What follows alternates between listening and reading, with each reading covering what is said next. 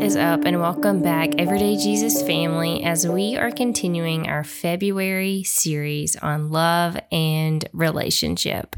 So, I'm really excited to dig into this thing of the marriage relationship and the things that the Lord has kind of revealed to me in the midst of studying about this and tearing down some of the things that I believed were true initially about marriage and relationship versus how that has changed with studying scripture and being married. Um, and I want to preface by saying that some of this stuff has just been revealed to me, um, not necessarily that I have read it anywhere except in the Bible. Um, so, if any of you theologians out there want to send me a message or correct any of this, please, please, let's all learn together. One of the things about the marriage relationship initially um, that was a little bit profound to me, and I'm going to take you back to Genesis first. Um, and so that might seem a little bit like, okay, yeah, we're going to talk about Adam and Eve. But the thing that I want to talk about in Genesis starts with when God is creating man and woman. And the way that he says that, it says in Genesis 1:27, so God created human beings in his own image. In the image of God, he created them, male and female, he created them.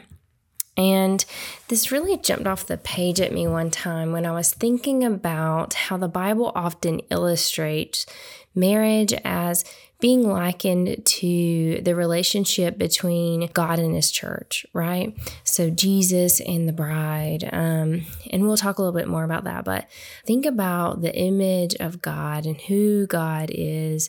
And it says that when He was making humans, He made them in His own image. And in the way of making them in His own image, He made them male and female. And so to me, that seems that both males and females carry specific pieces of the Lord's image. And what's really cool about marriage um, relationship is when a man and a woman comes together, I think we make a more complete picture of Christ, of God, because we were both made in his image.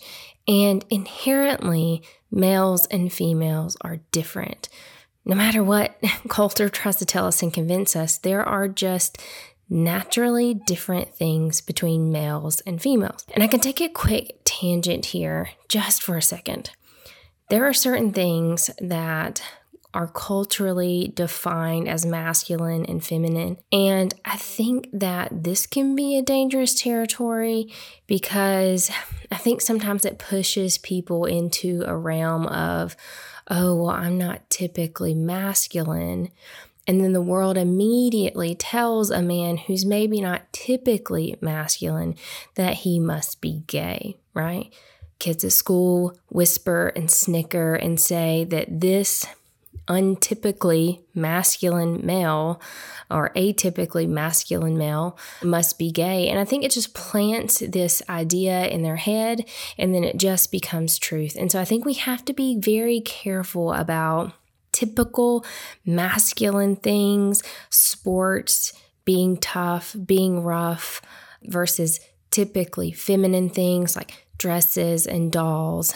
Like the Lord makes us each purposefully like he knits us in the womb before we were born, and he knew that some girls would love softball, right? Or working on trucks, or whatever it is, wearing pants instead of high heels and dresses. And I think when the world grabs that and says, "Oh, well, you're, you know, you don't look like the typical female, you don't act like the typical female," and because you don't fit into a category that seems typical to me, then that means that you're different, and you must be the category that we end up putting them in is homosexual, right? So I think we just have to caution. I want to caution that. But I digress back to there are just some natural things that are a little bit different about males and females. And what you most often hear referenced in the difference between males and females have to do a lot with their relationship styles. So, women, we typically do like more conversation, right? we like to talk and we love relationship. We, you know, really feed off friendships. And guys are typically, you know, less in touch with their feelings and less willing to talk about, you know, those sort of feelings things. You know, classically, men are, you know, more sexual than women, especially when they're younger. Things sometimes tend to change in biology as we age, but there are just some of those typical features. I think that the Lord purposefully designed so that together we make his image. So, just for an example, with like Samuel and I, when we first started dating, Samuel hated a lot of conversation about, you know, emotion, but primarily like conflict. He hated conversation about conflict. And he would do a lot of things to try to avoid that those specific types of conversations. Like pretend that I'm not steaming in the car with my ears on fire and just like, you know, they're red and steaming like the cartoons that you watch pretending like there's nothing tangible in the air when I'm upset because, oh my goodness, he does not want to have that conversation about conflict. He doesn't want to have a conversation about emotions and that sort of stuff. So, fast forward now, we've been together since 2009 with a short break in between there. Um, we didn't date other people at that break, but nonetheless, we've been married seven years. And now this man has no issue with talking about conflict. I'm the one who's like, man, I really don't want to deal with this conversation right now. I don't want to be all vulnerable that this is about to make me do. But at the same time, it just shows me, like, wow, okay, together we came together and we grew and we made the image of Christ, right? So the things that He wants us to love, um, the, the ways that He wants us to grow together, um, you know, males and females, we we carry these images differently like women being naturally more nurturing like this is something that is a part of the image of Christ and it's something that we bring together to that full complete image when males and females marry each other and Ephesians 5 31 and 32 says that a man leaves his father and mother and the two become one and this mystery is profound and I'm saying that it refers to Christ and the church and Ephesians tells us a lot about the marriage relationship. And so I'm going to back up a little bit, but there we can see that it is this marriage relationship that mirrors or refers to the relationship between Christ and the church. And before I dig into a little bit more about that specific purpose, I do want to hit First Corinthians because culture tells us that there's kind of like your ultimate goal or the thing that you are supposed to achieve is marriage right? And it tells especially women that we're incomplete or we're not whole or we just haven't quite made it to our fullness if we are unmarried. And this is a lie. This is untrue. And I think a lot of people who don't go to church and aren't familiar with scripture, they would say, yeah, you know, Christians would say that the ultimate end all be all is to be married and to be fruitful and multiply, right? But that's not what it says in scripture. Um, in First Corinthians, we can see where Paul is talking. He says, I wish all of you could live unmarried just as I do. But I do understand that we are all decidedly different. Christ decides, decidedly different, with each having a special grace for one thing or another. And then he also says, Paul says he thinks singleness is better, right? It is the better thing because in your singleness, right, an unmarried person is only worried about pleasing the Lord, right? It's undistracted. But the married person is you know, worried about pleasing their spouse, worried about, you know, making that person happy. And that's good. That's something that should be in marriage. But Paul says, you know, it's better to only be, you know, focused on the things of the Lord and undistracted with your heart in that way because you're divided. He says you're a little bit divided when you're married. Now, we know that scripture also says that marriage is good. So I don't want you to take away from that. That's, you know, marriage is bad. We know that marriage is good because, you know, I think where the Lord, where Jesus performed his first miracle was at a wedding ceremony. You know, I think that that's kind of like a little glimpse and like, yeah, marriage is pleasing, you know. And also it says that it's good for a man not to be alone right? And then there's a lot of instruction about what it means to be married and how to be married well. So I think the ultimate thing is being faithful to what the Lord has called you to. And don't let anyone else tell you that you're less than because you're single or married. You know, the Lord, it says right here, decidedly different with a special grace for the thing that the Lord has called you to, right? And I think we can just, I mean, there's a scripture here. 1 Corinthians um, 7 17. It says, Only let each person lead the life that the Lord has assigned to him, and to each God has called him. This is my rule in all the churches. And that's Paul. And that's what I'm saying. Like, we just have to be faithful to the thing that the Lord has called us. Let Him know your desires. Pray about your desires, right? But don't think that you're less than, and don't let anybody tell you that you're incomplete or lacking because you're single or because you decided to get married. I digress. Let's go back to Ephesians 5, where it tells us a little bit more about, you know, the marriage relationship and the way that we are supposed to be, you know, living and acting within marriage. Scripture is one that kind of sets some people off sometimes because the word submit exists here. So in Ephesians 5, we're going to start in verse 22. You probably know it. It says, For wives, right? This means, you know what? Let's back up to 21. It says, Further submit to one another out of the reverence for Christ. For wives, this means submit to your husbands as to the Lord. That sets people off. They don't really like that. But then let's keep going. For a husband is the head of his wife, as Christ is the head of the church, and he is the Savior of his body and the church. And as the church submits to Christ, so you wives should submit to your husbands in everything. For husbands, right, ladies, let's don't get all, all bent out of shape, right? Let's see what he has told the husbands before we get really upset about that. For husbands, this means that you love your wives just as Christ loved the church. Paul's, what did Christ do for the church? He sacrificed himself, sacrificed himself, lived holy and blameless for the church to be saved. Here it says he gave up his life for her to make her holy and clean and washed by the cleansing of God's word. This is beautiful. He did this to present her to himself as a glorious church without a spot or wrinkle or any other blemish. Instead, she will be holy and without fault. And in the same way, husbands ought to love their wives as they love their own bodies. For a man who loves his wife actually shows love for himself. And see, I don't think that we have to get all bent out of shape, ladies, because, you know, first of all, the Lord calls us to a specific role. You know, we love to quote the part of scripture where, you know, it talks about we are all pieces of a body, right? It gives this illustration within the church that we are all parts of a body. We are all ears and eyes and lungs and organs and all the things that exist in a body so that it can function well. And we have to live within that role for the church to be healthy. And this is the same way for marriage, right? We have a specific role that the Lord has called us to, and one is not better than the other one.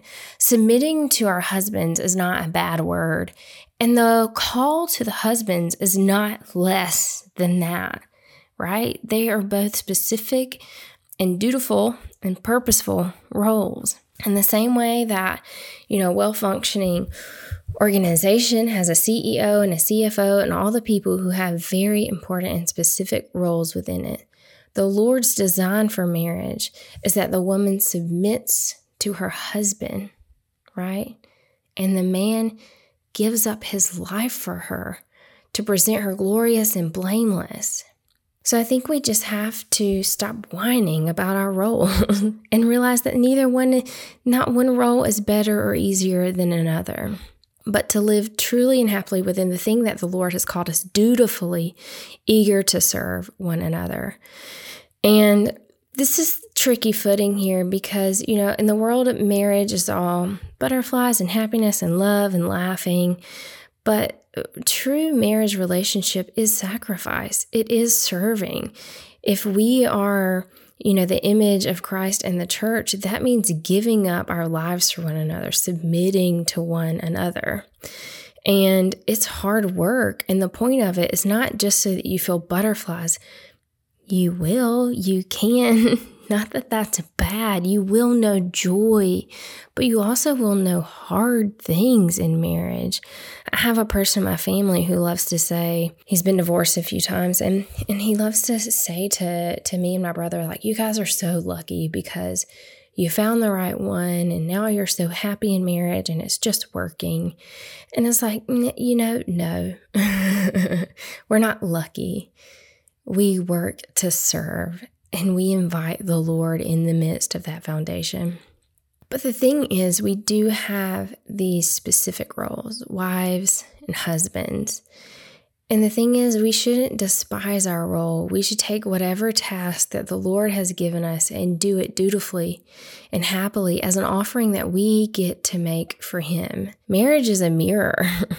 I don't I thought I read that in scripture somewhere. I was trying to find that scripture. Like, I know I read this in scripture. Do you ever do that? You read the Bible and then you just like have interpreted a verse somewhere and then you're trying to Google it later, but by the phrasing that you interpreted it as. And it's like, no, that's not a real scripture. so, if, again, theologians out there, if you know somewhere where in the Bible it says that marriage is a mirror, please show me that. But it could have been a blog or something. But, you know, our relationships do show us our blemishes. What does that mean? For example, I have never been a more holy person than when I lived by myself. You know why? Because the dishes got done when I wanted to do them, the clothes got washed when I wanted them washed. Um, there were no loud, loud noises if I didn't want them to exist. there were no shows that I didn't want to watch on the TV. There was nothing interrupting the controlled environment in which I lived. And I thought I was so holy and kind. And you know what happens when you put yourself in relationship with another person is it holds up a mirror to yourself and it shows you all your harsh little places. The way that you respond when it is really loud and you want it to be quiet. Or maybe it's really quiet and you want it to be loud or whatever. When when another human being is you know in contrast to exactly what you want to exist in the world you see some of your ugly right and some of our ugly bits need to be refined. And that's the beauty of a good marriage relationship is that refining power the same way that a you know good friend sharpens a friend. That's what we should do for each other in marriage, gently, humbly, you know, bringing each other back to Christ. But it does show you even more it's a it's a new deep sanctification process. That's what marriage can be so that we can be a good image of Jesus so that we can work towards righteousness that makes us look like Him. So, hear me, there is great purpose. There is great mission and ministry in the marriage relationship, especially when you go about choosing your spouse in the right way with godly counsel, right? But it's not all about us. It's not all about the things that we want to feel. It is about serving and sacrificing for one another. And we do have specific roles that we submit into this relationship. And so I just want to encourage you guys to to pray and ask the Lord, what is the way that you can better serve your spouse today? And if you feel shame for anything that you did yesterday, maybe you were terse or short or whatever, forgive yourself. Accept the new mercy today and ask the Lord to help you serve in your role dutifully, happily, so that you can present the image of God. Your marriage can be a mission field so that it can change the lives of others and seek to serve your spouse. And if you guys are in a tough spot and you're just not meeting eye to eye, then invite some godly counsel Invite someone else to speak into your life, someone who's been married longer than you guys, or get out into a small group. Marriage is a wonderful gift from the Father. It's not the ultimate realization, right? Some people are called to singleness, but make your marriage a beautiful offering that you present back to Him, a pleasing gift and aroma to the Father. Thank you so much for tuning in today as we continued our February series on love and relationship. Next week, my husband Samuel is going to come on and we are going to talk about um, our marriage and how we carry our specific roles as male and female and all of our differences and all of its glory to make a beautiful offering for the Lord. It's going to be funny. We're going to be real. So, next week, tune in for that. In March, I'm really excited to tell you guys about EJ Chats. I have invited some very special friends of mine to get real um, and talk candidly about what it means to walk with Jesus every single day.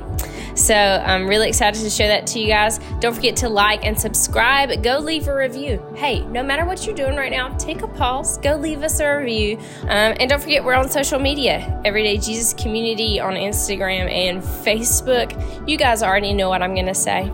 I cannot wait to be with you all next time. And until then, every day, Jesus.